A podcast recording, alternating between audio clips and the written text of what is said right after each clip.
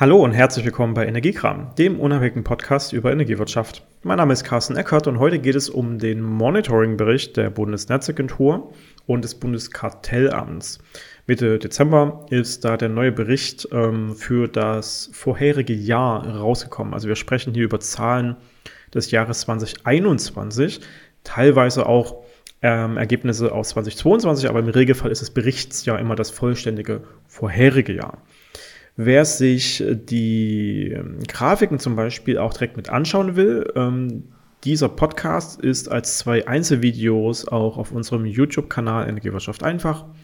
Oder ansonsten gerne bei der Bundesnetzagentur ähm, zum Beispiel nach Monitoring-Berichte suchen.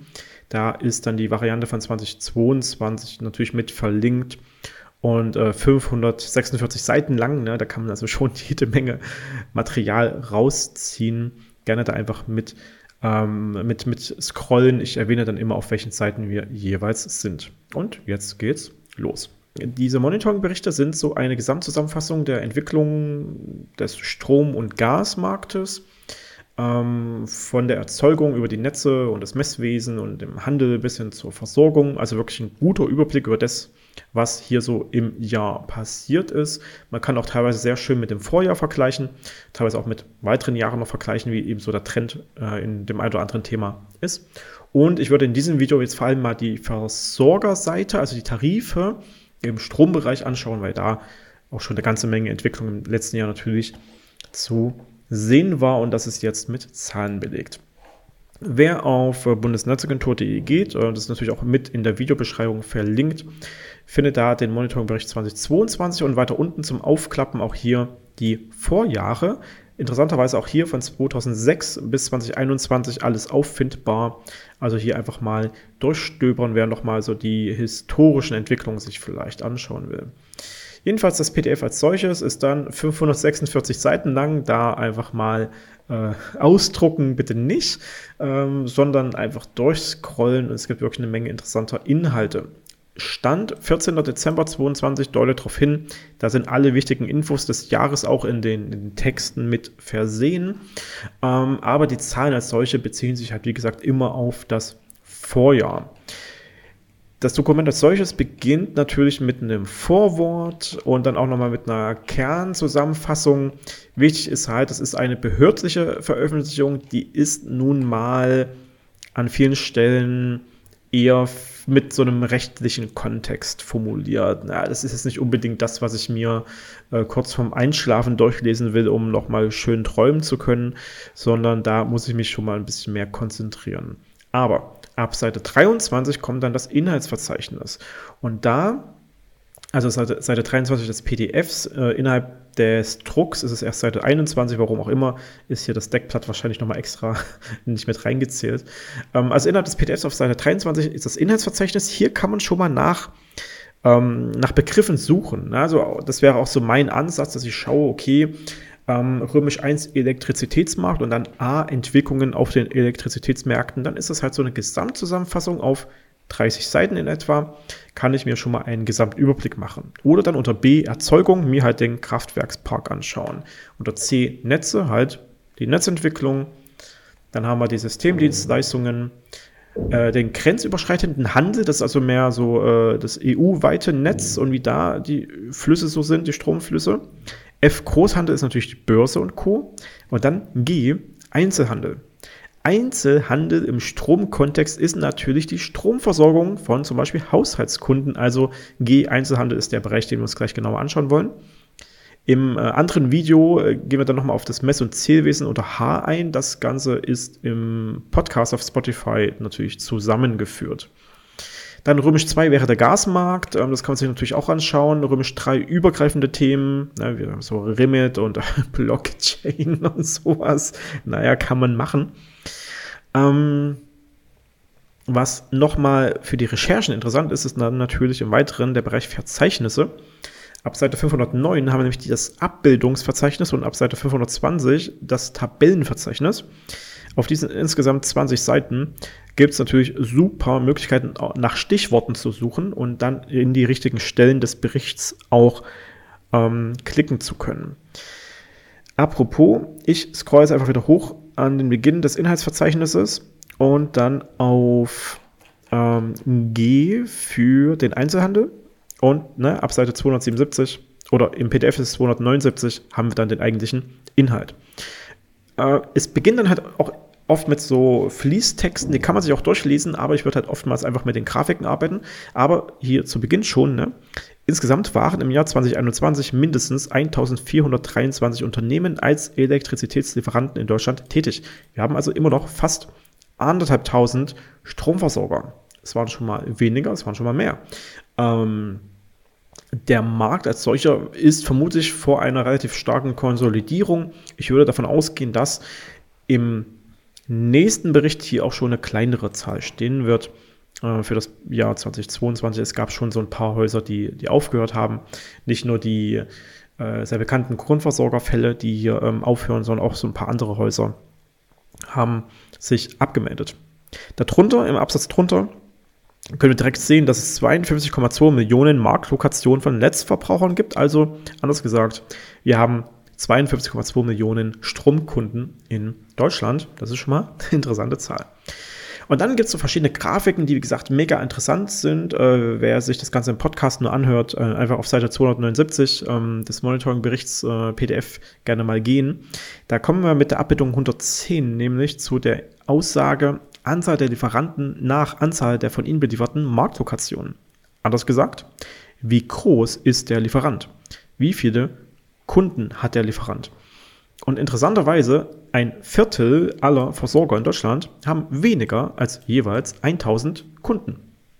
Das können zwei Kunden sein, das können auch 999 Kunden sein. Ne, aber ja, ein Viertel aller Versorger in Deutschland haben jeweils unter 1000 Marktlokationen, die sie versorgen. Wenn ich mir jetzt vorstellen würde, es sind nur Haushaltskunden, dann ist das ein sehr, sehr schlechtes Geschäft. Weil dann nicht so viel rumkommt, dann müssen das wirklich sehr, sehr kleine Häuser mit ähm, einer Teilzeitstelle sein. Geht gar nicht großartig anders. Aber unter 1000 Marktlokationen heißt ja nicht gezwungenermaßen, dass es Haushaltskunden sind. Das könnten auch Industriekunden sein mit richtig großen Abnahmemengen. Das lohnt sich das natürlich im Zweifel auch schon.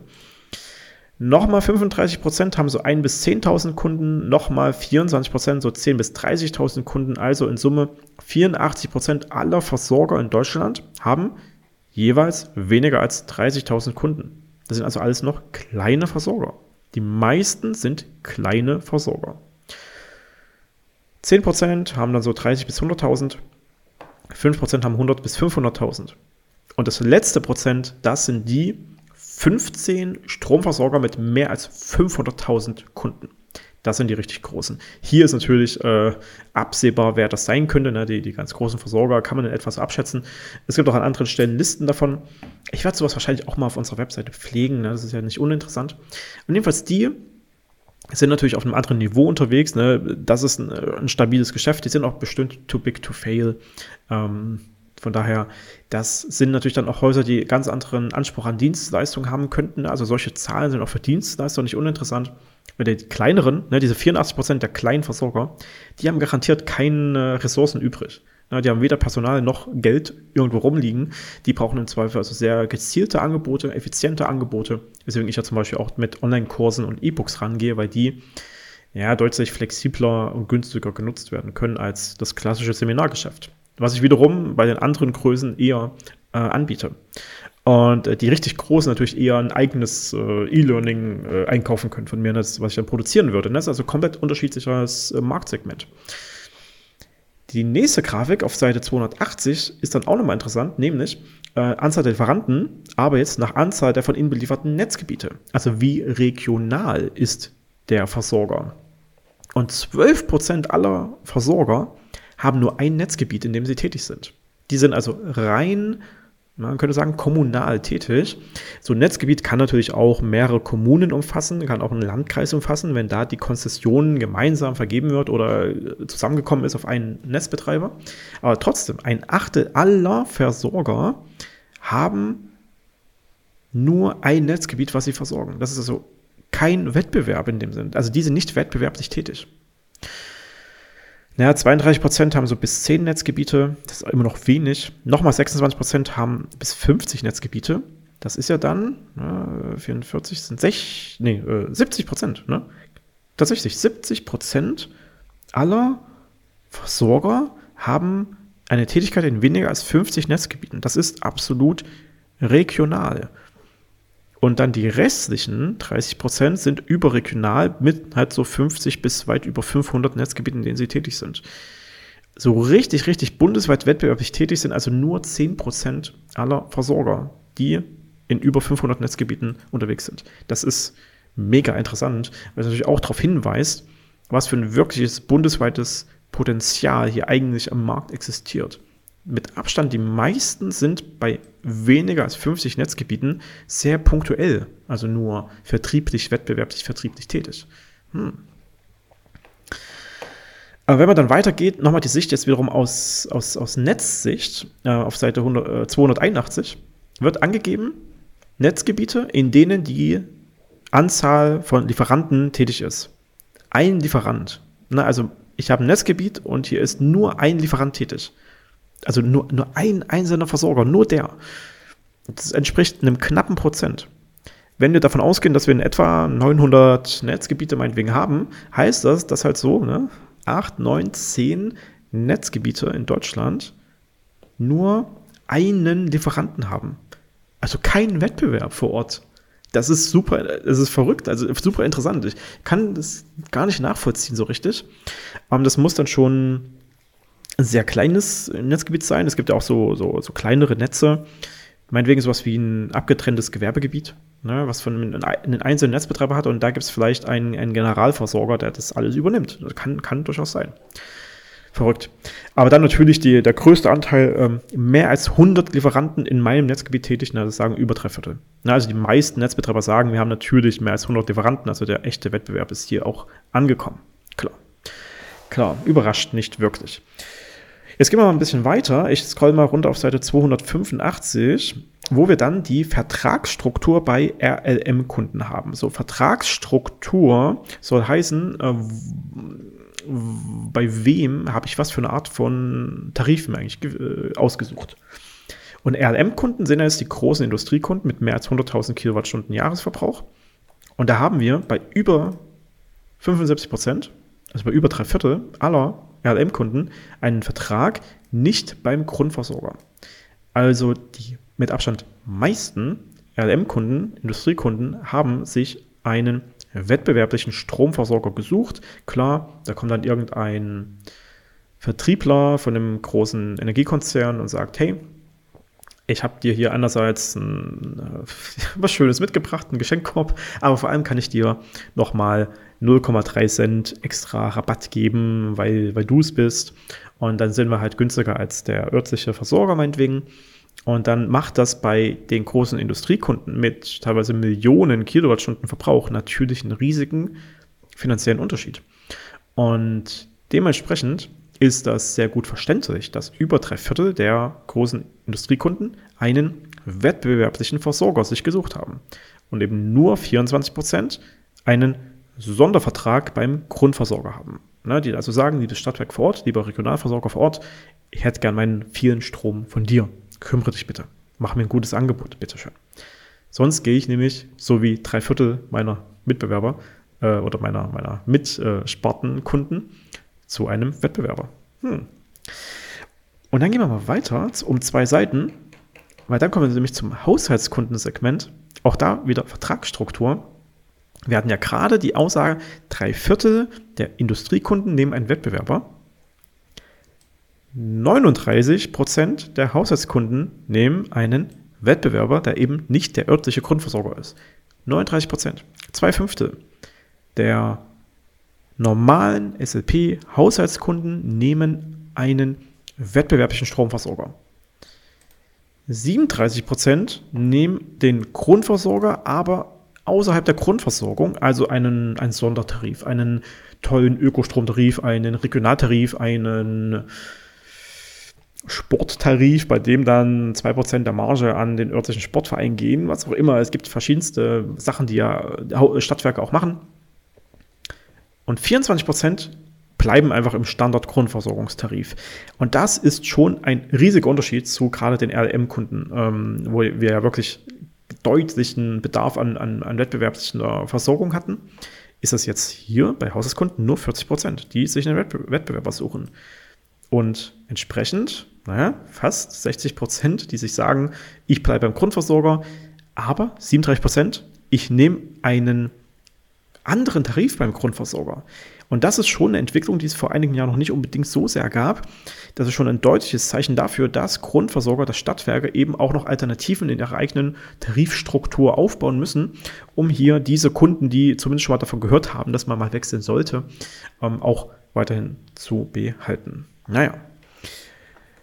Gehen wir mal noch weiter auf Seite 288. Hier ist nochmal eine Statistik zu den Vertragswechseln von Haushaltskunden im Jahr 2021. Also Haushaltskunden, die bei ihren Lieferanten den Liefervertrag gewechselt haben. Vertragswechselanzahl 1,53 Millionen. Anderthalb Millionen Versorgerwechsel, Lieferantenwechsel im Jahr 2021. Das sind 3,3 Prozent aller Haushaltskunden, die hier mal gewechselt haben. Naja, das sind also gar nicht so unfassbar viele, ähm, aber es sind trotzdem anderthalb Millionen Lieferantenwechsel. Und die gehen natürlich an vielen Stellen auch schief, weil ähm, die Daten nicht richtig eingegeben worden sind, ähm, Name nicht ganz richtig, äh, Zählernummer verwechselt, was auch immer. Und dann geht das natürlich auch schief und dann müssen irgendwelche Dienstleister das oftmals äh, abarbeiten oder die eigenen Mitarbeiterinnen der Stadtwerke zum Beispiel dann äh, miteinander telefonieren, hey, warum hast du das abgelehnt? Also Lieferantenwechsel sind so ein klassisches Thema, bei dem viel schiefgehen kann und es sind halt immerhin im letzten Jahr anderthalb Millionen durchgeführt worden. Ähm, ich hätte fast gedacht, dass es mehr sind. Aber vom, ich, das müssen wir jetzt aus dem Gesamttext rauslesen, ob hier nicht vielleicht sogar die Sondereffekte rausge gezogen worden sind, die wir ähm, wegen den Insolvenzen im letzten Jahr hatten. Ah, genau, es ist tatsächlich unter dem Niveau von 2020, da waren es nämlich 1,8 Millionen, also fast, fast 2 Millionen, kann man sagen. Ähm, jetzt eben nur noch anderthalb. Das ist also deutlich gesunken. Ähm, und ich, wenn ich genau, wenn wir nämlich noch weitergehen, haben wir dann nämlich auch auf der nächsten Seite, dass das rausgerechnet wurde. Ähm, was? Das ist ja jetzt aber komisch. Hier ist ja eine viel höhere Anzahl von Wechseln im Jahr, nicht 4,7 Millionen. Was ist das denn jetzt hier für eine Statistik dann? Vertragswechsel? Ach nee, Vertragswechsel ist innerhalb des eigenen Versorgers. Ach, da habe ich euch jetzt gerade Humbug erzählt. Diese anderthalb Millionen sind Wechsel des Tarifs beim selben Versorger. Und es gibt insgesamt 4,7 Millionen richtige Lieferantenwechsel wo also ein neuer Lieferant gewählt wurde. Das hätte mich jetzt auch wirklich mega gewundert, äh, wenn, wir echt nur anderthalb Millionen gehabt hätten. Na gut, ähm, hier ist dann allerdings bei diesen 4,7 Millionen tatsächlich der Effekt der Stromio-Insolvenz und der anderen noch rausgerechnet. Weil eigentlich sind das nämlich über 5,5 Millionen gewesen, stimmt. Es sind über 5,5 Millionen Lieferantenwechsel, 950.000 davon sind aber Insolvenzeffekte. Herrje ja, 5 Millionen, das macht viel mehr Sinn, weil dann haben wir ja, mit so 10% Fehlerquote 500.000, die manuell geklärt werden müssten. Das ist in etwa so das, was, was man auch aus der Vergangenheit kennt.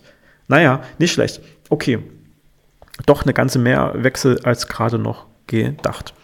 Ich würde jetzt mal äh, vom Wechselthema weitergehen ähm, zu den Sperren. Auch das ist nämlich immer ein interessantes Thema. Seite 292. Die Sperrungen nach Angaben der Versorger. Und getaktet oder gestaffelt in einmal Sperrandrohung, Sperrbeauftragung und dann Sperrung in der Grundversorgung oder außerhalb der Grundversorgung, weil meistens nur der Grundversorger sperrt und der wettbewerbliche bundesweite Versorger eher eine Kündigung durchführen würde. Manchmal sperren die aber auch. So. Und hier gibt es in der Grafik ja auch eine, eine, eine Auflistung der letzten Jahre von 2018 bis 2021. Erstmal offensichtlich ist die Anzahl der Androhungen deutlich zurückgegangen, während wir nämlich 2018 noch knapp 5 Millionen Sperrandrohungen hatten, das ist eine zweite, dritte Mahnung, hatten wir im Jahr 2021 nur noch 4 Millionen. Also eine Million weniger Sperrandrohungen, was nicht unbedingt mit einer besseren Zahlungsmoral zu tun hat, sondern eher wahrscheinlich mit einem Corona-Pandemie-Effekt, dass man so aus sozialen Gründen sagt, wir, wir, ähm, wir lassen es mit der dritten Mahnung. Wir ziehen die weiter hinaus, wir, wir, wir drohen gar nicht mit der Sperrung, wir, wir wollen eher kooperativ zu einer Einigung kommen. Dennoch gab es 4 Millionen Androhungen. Beauftragungen waren dann trotzdem nur 740.000. Ja, also das ist dann schon nochmal deutlicher Rückgang, dass also fast dreieinhalb Millionen Mal ähm, rechtzeitig gezahlt wurde, bevor die Beauftragung an den Netzbetreiber gegangen ist, doch bitte jetzt mal demnächst zu sperren. Hier ist trotzdem erst, ich sag mal, die Disponierung, also lieber Techniker, geh mal raus und sperre. Es kann immer noch bezahlt werden, denn also in der Realität sind es dann trotzdem nur, nur in Anführungsstrichen, 185.000 Sperrungen in der Grundversorgung und 55.000 Sperrungen außerhalb der Grundversorgung. In Summe also etwa 240.000 durchgeführte Sperrungen laut der Versorger. Es sind trotzdem noch viel, ganz klar. Und es wäre schön, wenn wir es anders lösen könnten. Ähm, wir kommen auch nachher nochmal zu Prepaid-Systemen, aber dazu dann gleich nochmal mehr. Ähm, das war jetzt die Sicht der Versorger. Auf der nächsten Seite kommt nochmal die Sicht der Netzbetreiber. Da werden 234.000 oder 235.000 durchgeführte Sperrungen im vergangenen Jahr aufgelistet.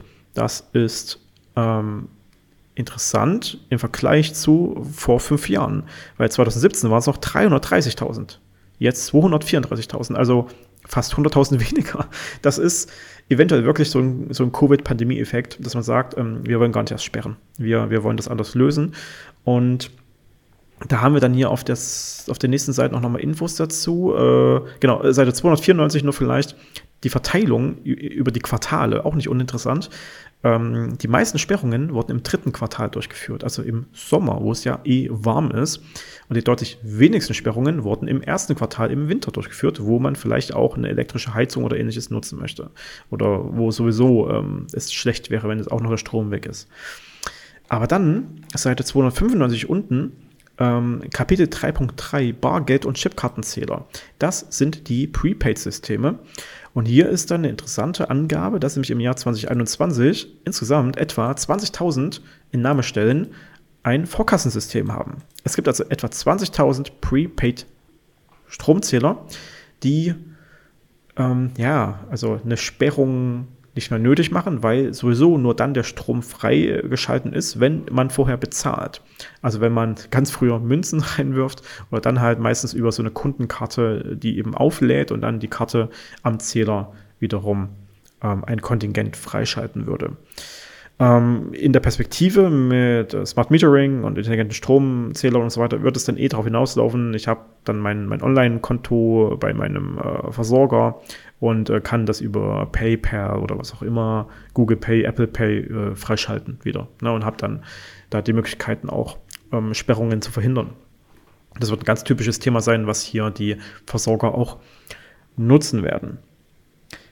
Und ja, ähm, das soweit ist schon mal nicht uninteressant rund um die Versorgerstruktur und die Tarifstruktur und rund um die Sperrungen. Ansonsten geht es ja an vielen Stellen noch um zum Beispiel die Preise, die Tarife. Kann man also sehr, sehr schön mal durchscrollen. Ähm, zum Abschluss gehe ich nochmal auf die Seite 306. Und da, genau, ist nämlich einerseits oben ähm, nochmal ein bisschen die Gewichtung der einzelnen Preisbestandteile bei Haushaltskunden. Das ist hier vor allem nochmal die Entwicklung äh, vom 1. April 21 auf den 1. April 22, also etwas aktueller sogar noch. Das sind auch die Effekte des Ukraine-Kriegs durch Russland ähm, schon ein bisschen mit drin. Und wo wir, also wo zumindest dann so absehbar war, dass hier ähm, Preise an den Börsen sich plötzlich erhöhen. Und das ist in etwa das Kundensegment von 2.500 bis 5.000 Kilowattstunden pro Jahr, also schon größere Haushaltskunden. Und dann sieht man hier schon mal ganz gut ansatzweise, dass der Teil, der Preisbestandteil der Energiebeschaffung, also börslicher Einkauf und ähnliches, deutlich größer mittlerweile ist als der Rest im Vertrieb. Ähm, während wir früher, ich sag mal, ein relatives Gleichgewicht hatten zwischen Einkauf und Vertrieb. Also Vertriebskosten sind ja auch Marketing und äh, Personal und Marge, man will ja auch ein bisschen was behalten, ist jetzt die Beschaffung doppelt so groß wie äh, die, die reine Vertriebsseite. Und macht ja also doch einen deutlichen Anstieg aus. Und weiter unten sieht man das dann eben auch nochmal. Ähm, über alle Vertragskategorien mengengewichteter Elektrizitätspreis für Haushaltskunden. Wiederum 1. April. Und hier ist eine, eben eine, eine Jahresskala von 2013 bis 2022. Und hier sieht man eben äh, immer ganz unten im Dunkelblau die Beschaffung, Vertrieb und Marge. Und die war immer halt, ja, so, so ein Anteil, so ein Viertel vom Gesamtpreis.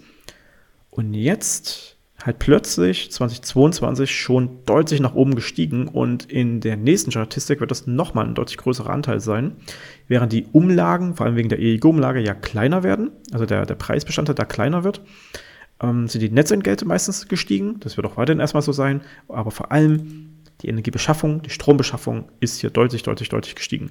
Äh, und das sind natürlich diese Sondereffekte an den Börsen, an denen fast kein Versorger äh, vorbeikommen kann. Das ist erstmal ganz schwierig. Naja, damit haben wir äh, schon mal verschiedene interessante Bereiche dieses Monitoring-Berichts äh, auseinandergenommen. Ähm, am Ende gibt es hier immer noch hunderte weitere Seiten mit interessanten äh, Inhalten. Geht im Zweifel jetzt also in den Bereich H, Mess- und Zählwesen. Und hier finden wir dann alle Infos zum Smart Meter Rollout, die vielleicht interessant sein könnten. Klicken wir einfach mal drauf und landen dann auf Seite 332. Auch hier erstmal so einleitende Worte, aber interessant ist dann eben zum Beispiel schon auf Seite 333 die Anzahl der Messstellenbetreiber im Markt. Und ähm, diese, diese Info sagt eigentlich ganz, ganz, ganz viel schon darüber aus, wie der Smart Meter Rollout in den letzten Jahren sich eben entwickelt hat, nämlich erbärmlich entwickelt hat. Ähm, die rechte Spalte ist Messstellenbetrieb von modernen Messeinrichtungen oder intelligenten Messsystemen. Das ist also der Smart Meter Messstellenbetrieb. Und dann gibt es hier eben die Kategorisierung. Ist das ein grundzuständiger Messstellenbetreiber, also das Netz? Ist es ein grundzuständiger Messstellenbetreiber, der außerhalb seines eigenen Gebietes auch als Dritter, als Wettbewerb sich anbietet? Dann ein Versorger als Messstellenbetreiber und dann ein ganz anderer als Messstellenbetreiber. So. Und die Zahlen ne, mit 773 äh, grundzuständigen Messstellenbetreibern, das ist schon mal jetzt nicht besonders überraschend, aber wir vergleichen es einfach mal mit dem Vorjahr. Dafür gehen wir in den Monitoring-Bericht 2021. Ich habe den mal mit äh, aufgemacht äh, bei mir. Der ist in der Historie äh, entsprechend mit verlinkt. Und wir müssen mir mal auf die Seite 319 gehen. Da haben wir nämlich die gleiche Tabelle, eben fürs Vorjahr. Da hatten wir 788 grundzuständige Messstellenbetreiber. Und jetzt sind es 773. Ein bisschen weniger. Naja, äh, kann mal passieren. Ähm, dann die Grundzuständigen, die darüber hinaus auch noch wettbewerblich tätig sind, außerhalb des eigenen Netzes, von 26 auf 39. Das ist ein Anstieg. Also es haben sich ein paar mehr grundzuständige Messstellenbetreiber, also Netze, dafür entschieden, außerhalb ihres eigenen Netzgebietes auch Messstellenbetrieb anzubieten, was dann ja wettbewerblich sein kann. Ein Anstieg. Versorger, die Messstellenbetreiber sind, waren im letzten Jahr 53, sind jetzt 46. Hoch. Das sind weniger geworden. Dritte als Messstellenbetreiber waren 29, sind jetzt 16. Huch, das sind deutlich weniger geworden. Die Tätigkeit des dritten, des wettbewerblichen Messstellenbetreibers, die sind in den letzten Jahren verkümmert, äh, statt anzuwachsen, eben weil der Rollout so unglaublich unsicher gelaufen ist, weil es die Unklarheiten durch das OVG-Gericht, äh, durch den OVG-Beschluss gab, Oberverwaltungsgericht in Nordrhein-Westfalen, der gesagt hat, der Rollout ist nicht richtig gelaufen ähm, und dann tatsächlich das BSI ja auch komplett äh, zurückgerudert ist. Die Zahlen sind für 2022 dann jetzt im nächsten Bericht halt auch noch nicht viel, viel, viel besser geworden.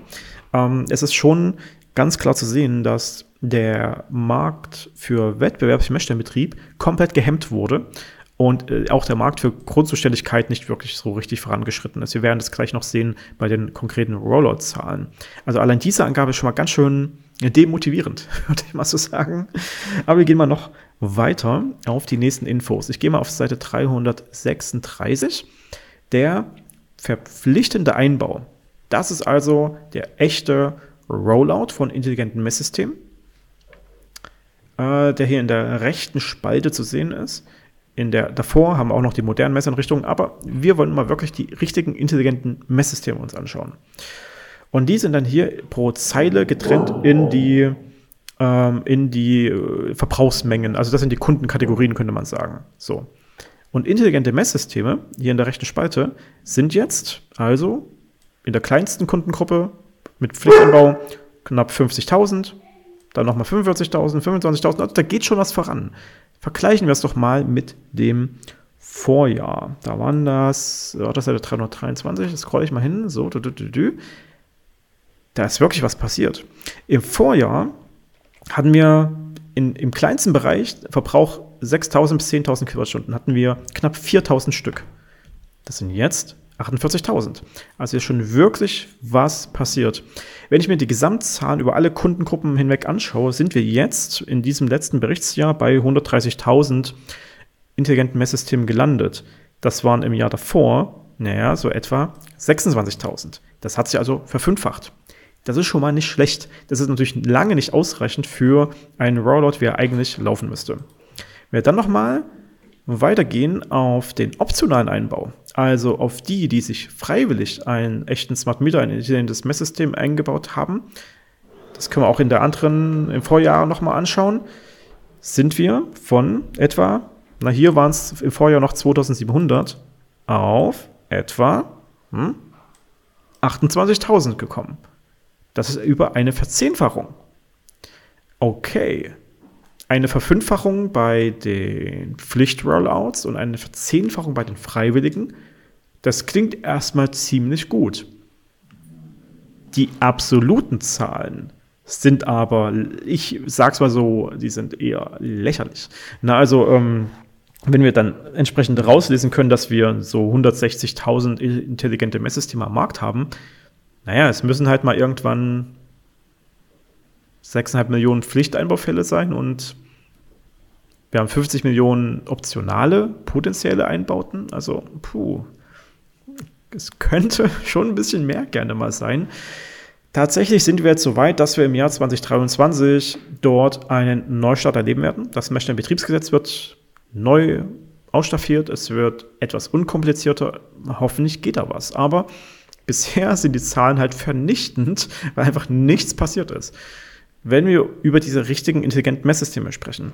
Die modernen Messeinrichtungen könnten natürlich auch jede Menge machen, nur die, wie sie verbaut worden sind, eben nicht. Das ist dann einfach nur ein Zähler, der übers Jahr hinweg aufschreibt, wann wie viel verbraucht wurde. Der ist in der Form halt nicht fernauslesbar, nicht fernsteuerbar, der kann nicht die tollen Dinge, die wir eigentlich wollen, im smarten Sinne, ähm, wie wir es eigentlich bräuchten. Der kann das halt einfach nicht. Das ist auch nicht vorgesehen gewesen.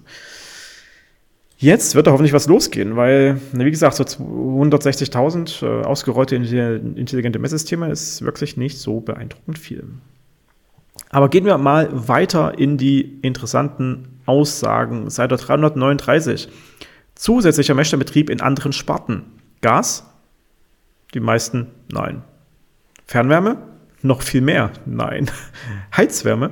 Noch viel mehr? Nein. Machen wir einfach nicht. Und Wasser? Ja gut, trotzdem auch die meisten Nein. Also die allerwenigsten intelligenten Messungen werden so richtig spartenübergreifend durchgeführt. Es wäre eigentlich wünschenswert. Es sind halt, naja, wirklich nicht so viele.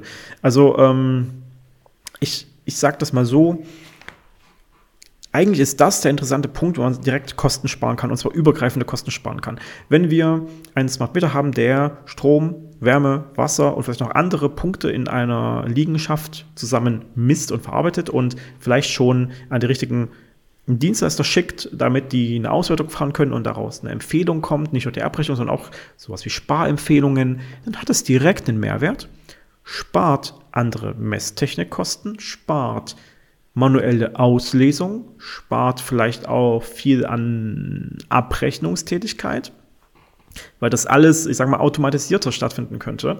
Aber wir sind halt noch lange nicht da angekommen. Also offensichtlich bisher vernichtend schlechter Stand. Gehen wir einfach mal weiter. Hoffentlich kommt irgendwann mal was Motivierendes. Ah, Zusatzleistungen für intelligente Messsysteme im Jahr 2021. Ähm, die, die, die, die dunkle Zeile ist immer äh, Nein und die mittlere Zeile ist dann Ja und die dritte Zeile ist dann unentschlossen. Also, was machen die intelligenten Messsysteme noch so? Bereitstellung von Strom- und Spannungswandlern, die meisten Ja. Ja, okay, ich sag mal, ist ein technische, äh, technisches Goodie. Nutzung des intelligenten Messsystems als Vorkasse, als Prepaid. 21 sagen ja, 469 sagen nein, 281 sagen, sie sind noch unentschlossen. Also das wäre ja ein offensichtlicher Punkt, den man direkt lösen könnte. Ähm, damit könnte man auch Sperrungen verhindern. Ähm, die meisten machen es nicht und haben es auch nicht vor. Okay. Herstellung der Steuerbarkeit. 73 sagen ja. Ja, sind so 10 Prozent. Hm. Durchführung der Steuerung, also nicht nur, das war Herstellung der Steuerbarkeit, theoretisch, Durchführung der Steuerung praktisch, 58, das sind noch weniger, das sind nicht mal 10 Prozent. Ähm, ich kriege da langsam Kopfschmerzen, wenn ich sowas lese. Und dann Bereitstellung und technischer Betrieb des Smart Meter Gateways für Mehrwertdienste. Also hier ist dann der eigentliche Ansatz, da, da geht es dann los, da kann man auch Geld verdienen in Zukunft, weil man Komfort, Sicherheit, Empfehlungen, ähm, zielgerichtet an Kunden anbieten kann. 38 sagen ja, 350 sagen nein, 380 sagen unentschlossen, wir wissen es nicht. Ja, hallo, hallo, ja, macht's doch bitte. Das ist der eine Punkt, wo ihr in Zukunft noch Geld verdienen könnt. Leitungsgebundene Energieversorgung ist kein Zukunftsgeschäft. Ne? Das kann vielleicht kostendeckend funktionieren, aber damit verdient man kein Geld mehr. Man muss sich andere Bereiche suchen, die sinnvoll an leitungsgebundene Energieversorgung anschließbar sind. Und da ist natürlich das intelligente Metering und das, was man darauf aufbauen kann, offensichtlich die Tätigkeit, weil man darauf basierend datengetrieben die passenden auch Energieberatungen und Non-Commodity-Angebote natürlich machen kann. Das kann man dann zielgerichtet anbieten, nicht mehr einfach irgendwie anbieten, sondern zielgerichtet anbieten. Also bitte, ja, macht das doch. Macht doch Mehrwertdienste auf Basis von Daten. Da kriege ich Kopfschmerzen, wenn ich hier lese, dass 350 Nein und 380, wir, wir wissen es nicht, sagen. Es ist unfassbar. Aber auch hier gehen wir noch weiter. Vertreiben Sie Kombiprodukte aus Stromlieferung und Messstellenbetrieb? Ja, 19 Prozent. Okay, wie viel waren das denn im Vorjahr? Da müssen wir noch weitergehen. Scrollen, scrollen, scrollen. Ja, auch 19 Prozent. Keine Veränderung. Also es waren praktisch die, die, dieselben, die gesagt haben, ja, wir machen immer noch Kombiprodukte aus Stromlieferung und Messstellenbetrieb.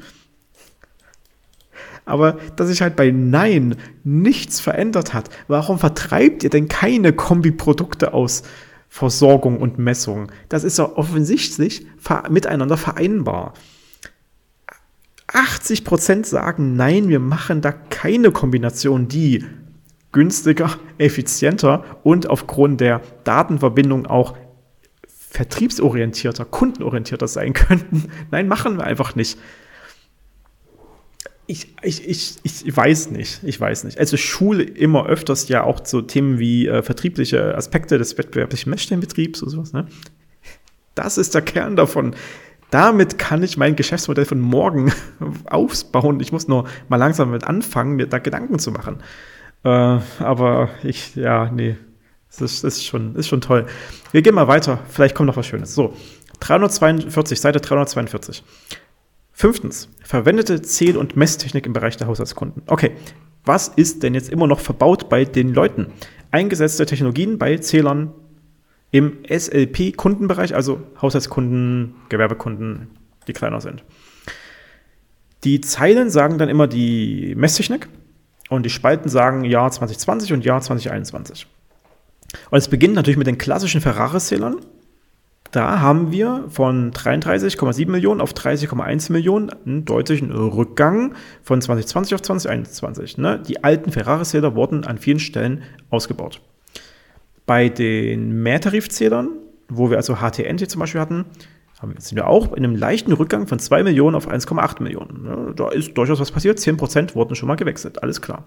Die Ferrari-Zähler sind auf dem Rückweg. Dennoch haben wir immer noch, wenn wir das so sehen, 32 Millionen Ferrari-Zähler in Deutschland bei 52 Millionen Messstellen oder Marktlokationen. Haben wir 32 Millionen Ferrari-Zähler. Immer noch die mit Abstand meisten sind die alten Ferrari-Zähler die rein manuell auslesbar, ablesbar sind. Ich stelle mich davor, ich muss es richtig erkennen, ich muss es richtig abschreiben, ich muss es dann richtig eintippen ins System. Ich habe mindestens drei menschliche Schnittstellen, an denen alles schiefgehen könnte, weil ich eine 8 mit einer 3 verwechsle oder eine 7 mit einer 1 oder eine 9 mit einer 8. Also Ich will nur sagen, das, das ist auch keine gute Grundlage für Digitalisierung, wenn wir immer noch 32 Millionen rein mechanische, analoge Ferrari-Zähler haben. Aber es geht ja noch weiter. Die nächsten sind die elektronischen Messeinrichtungen als Basiszähler, der nicht kommunikativ angebunden ist. Das ist also ein, ein einfacher digitaler Zähler. Der hat einfach ein digitales Display, macht aber nichts anderes als der Ferrari-Zähler. Der muss auch immer noch manuell ausgelesen werden, indem ich mich da vorstelle. Nur jetzt halt ein digitales Display habe statt einem analogen Display, sind immer noch 6,5 Millionen Stück von 7 auf 6,5 Millionen runtergegangen. Also haben wir 32 Millionen Ferrari-Zähler und 6,5 Millionen einfache digitale Zähler. Ja, okay. Dann moderne Messeinrichtungen von 9,5 Millionen auf fast 14 Millionen. Das ist ein deutlicher Fortschritt, klar. Fast 14 Millionen moderne Messeinrichtungen, die aber nicht in ein Kommunikationsnetz eingebunden sind. Die schreiben also auf, was jede Viertelstunde passiert. Cool. Aber man macht halt nichts damit, außer dann vielleicht am Ende des Jahres eine Auslesung der Viertelstunden Zählerstandsgänge durchzuführen. Auch das wird meistens nicht passieren. Auch da wird meistens am Jahresende gesagt, was ist denn der neue Gesamtzählerstand nach einem Jahr? Alles klar, schön. Auch da fängt man noch nichts damit an. Jetzt in Summe also 50 Millionen, über 50 Millionen Zähler, wo wir nichts mit den echten Auslesungen oder, oder wo wir keine Auslesung haben oder wo wir nichts mit den Daten machen. Vermutlich nichts mit den Daten machen. Bei einigen der modernen Messeinrichtungen kann es sein, dass da noch so, ich sag mal, Goodies aufgesteckt sind, die, ähm, dass sich auch dann mehr Datenanalysen durchführen können. Das ist aber eine aktive Entscheidung des Kunden und dessen Messstellenbetreibers. Ne? Das ist nicht der Standard. Und dann kommen wir so langsam in die interessanteren Bereiche. Messsysteme, die kein intelligentes Messsystem sind, aber trotzdem Fernauslesung, Fernsteuerbarkeit und so weiter theoretisch gehen. Ne? EDL 40 kennt man auch als Begriff. Da ist ein Rückgang von 400.000 auf 360.000. Ja, aber dennoch, wir haben immer noch 360.000 EDL 40. Hm, schön und gut. Und dann die intelligenten Messsysteme, die richtigen, wo wir gerade schon waren, von 28.000 auf 133.000. Alles klar, hier ist ein kleiner Fortschritt zu sehen, aber dennoch, ich hatte es ja vorhin erwähnt, ist da nicht so viel passiert. Aber wenn wir noch die Optionalen dazu zählen, dann sind wir halt, wie gesagt, so bei 160.000 in etwa, die wirklich nach Definition intelligente Messsysteme sein sollen wo aber trotzdem die meisten Häuser ja noch nicht die Mehrwertdienste drumherum anbieten. Es ist alles traurig. Es ist alles traurig und demotivierend, wo wir hier gerade stehen. So, eine, eine letzte Info noch. Die Übertragungstechnologien. Wie sprechen denn die intelligenten Messsysteme? Und auch hier ist der Vergleich mit dem Vorjahr nicht uninteressant. Äh, muss ich mal gucken. Ja, genau hier. Ähm, was hat sich da getan? Mobilfunk bei 64 Prozent war im Vorjahr nur bei 41 Prozent. Mobilfunk hat jetzt also die mit Abstand dominierende Rolle in der Kommunikation der Zähltechnik übernommen. Das ist natürlich am Ende des Tages ähm, auch dem Fortschritt rund um 5G und so weiter ähm, zu verdanken. Also wir haben an vielen Stellen mittlerweile eine halbwegs akzeptable Mobilfunkabdeckung und die eben auch für die Zähler erreichbar ist. In einem Keller hinter dicken Mauern ist es schon schwieriger, aber okay. Wir haben dadurch aber auch einen Rückgang bei den anderen Technologien. Also sowohl Powerline, Schmalband-Powerline und Breitband-Powerline, als auch bei DSL haben wir im Vergleich zum Vorjahr jeweils einen deutlichen Rückgang. Und Mobilfunk ist jetzt eben die dominierende Technologie. Ja. Was neu dazugekommen ist, aber dementsprechend noch kaum verbreitet in dem Berichtsjahr 2021, ist die 450 Megahertz Kommunikation. Das ist ja dieses besondere Kommunikationsband, was vorher mal, ich glaube, bei der Bundeswehr exklusiv genutzt wurde und jetzt eben für die Energiewirtschaft exklusiv freigeschalten wurde. Nee, nee es ist nicht Bundeswehr, es war früher bei der ähm, äh, Mobilkommunikation, also die Telekom und Co. haben das, haben das genutzt. Und es war im Gespräch, ob das Bundeswehr nutzen sollte, aber es kam dann doch vordergründig für die Energiewirtschaft und Fallback auch für, für, für äh, militärische Zwecke. Genau. Das ist so der, der Hintergrund. Ähm, das ist, wie gesagt, noch neu für das Berichtsjahr 21. Da ist also noch nicht viel passiert. Noch 0%. Anderthalb tausend verbaute Kommunikationseinrichtungen. Ähm, da werden wir einen deutlichen Anstieg sehen äh, in, in, in den nächsten Berichten. Das ist ganz klar. Naja, dennoch Dennoch ist hier nicht viel passiert. In dem Berichtsjahr 2021, es ist nun mal auch das Jahr der Unsicherheit äh, im, im, Kontext des Smart Meter Rollout, ganz klar. Hier ist nicht viel passiert. Wir brauchen ganz dringend das, was wir in den letzten Videos zum Rollout auch schon besprochen haben, der Neustart im Jahr 2023. Naja, das wird wahrscheinlich passieren, denn die, Novelle des Betriebsgesetzes, die ja nochmal weiterentwickelt wird, deutet an, da passiert durchaus noch einiges. Wir werden jetzt mal Fahrt aufnehmen müssen. Naja. So, das ist also der Monitoring-Bericht der Bundesnetzagentur, zumindest in den Bereichen der Versorgung und des Messwesens.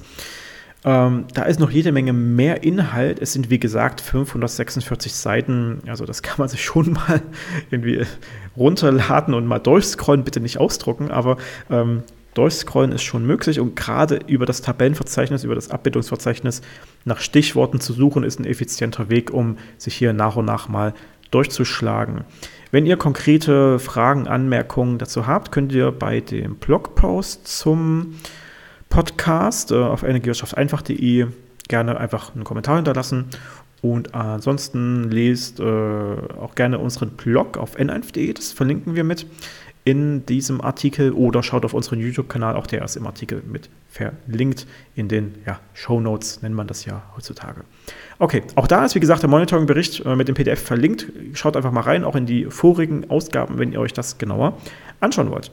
Okay, im Jahr 2023 wird es richtig losgehen bei uns. Wir werden jede Menge mehr Beiträge hier im Podcast veröffentlichen. Ähm, es gibt nämlich auch Änderungen bei mir im, im Unternehmen. Ich äh, gehe jetzt wieder doch den Weg des, des Selbstständigen, des Einzelunternehmers ähm, und werde viel mehr das tun, worauf ich Lust habe. Und da gehört auch die Content-Produktion dazu. Ansonsten bin ich halt vor allem natürlich als Seminartrainer unterwegs, äh, habe auch schon viele Schulungen im nächsten Jahr ähm, verkauft. Aber auch da ist immer noch mal im Kalender natürlich Platz. Wenn ihr also äh, für irgendein Stadtwerk zum Beispiel arbeitet oder für ein Energieunternehmen, was hier und da mal Hilfe braucht, ähm, von, vom kurzen Coaching bis hin zu kompletten Schulungsangeboten oder Produktionen von E-Learning-Content, da sind wir die Richtigen. Okay, Soweit dazu. Ähm, bleibt uns treu, wenn ihr diesen Podcast über diese typischen Plattformen hört. Könnt ihr gerne eine Bewertung hinterlassen, gerade bei Spotify. Bisher gibt es da richtig fantastische Bewertungen. Vielen Dank dafür. Aber jede weitere hilft natürlich auch, um hier immer noch bekannter zu werden. Alles klar. Vielen Dank für die Aufmerksamkeit und bis zum nächsten Mal hier bei Energiekram, dem unabhängigen Podcast über Energiewirtschaft. Mein Name ist Carsten Eckert.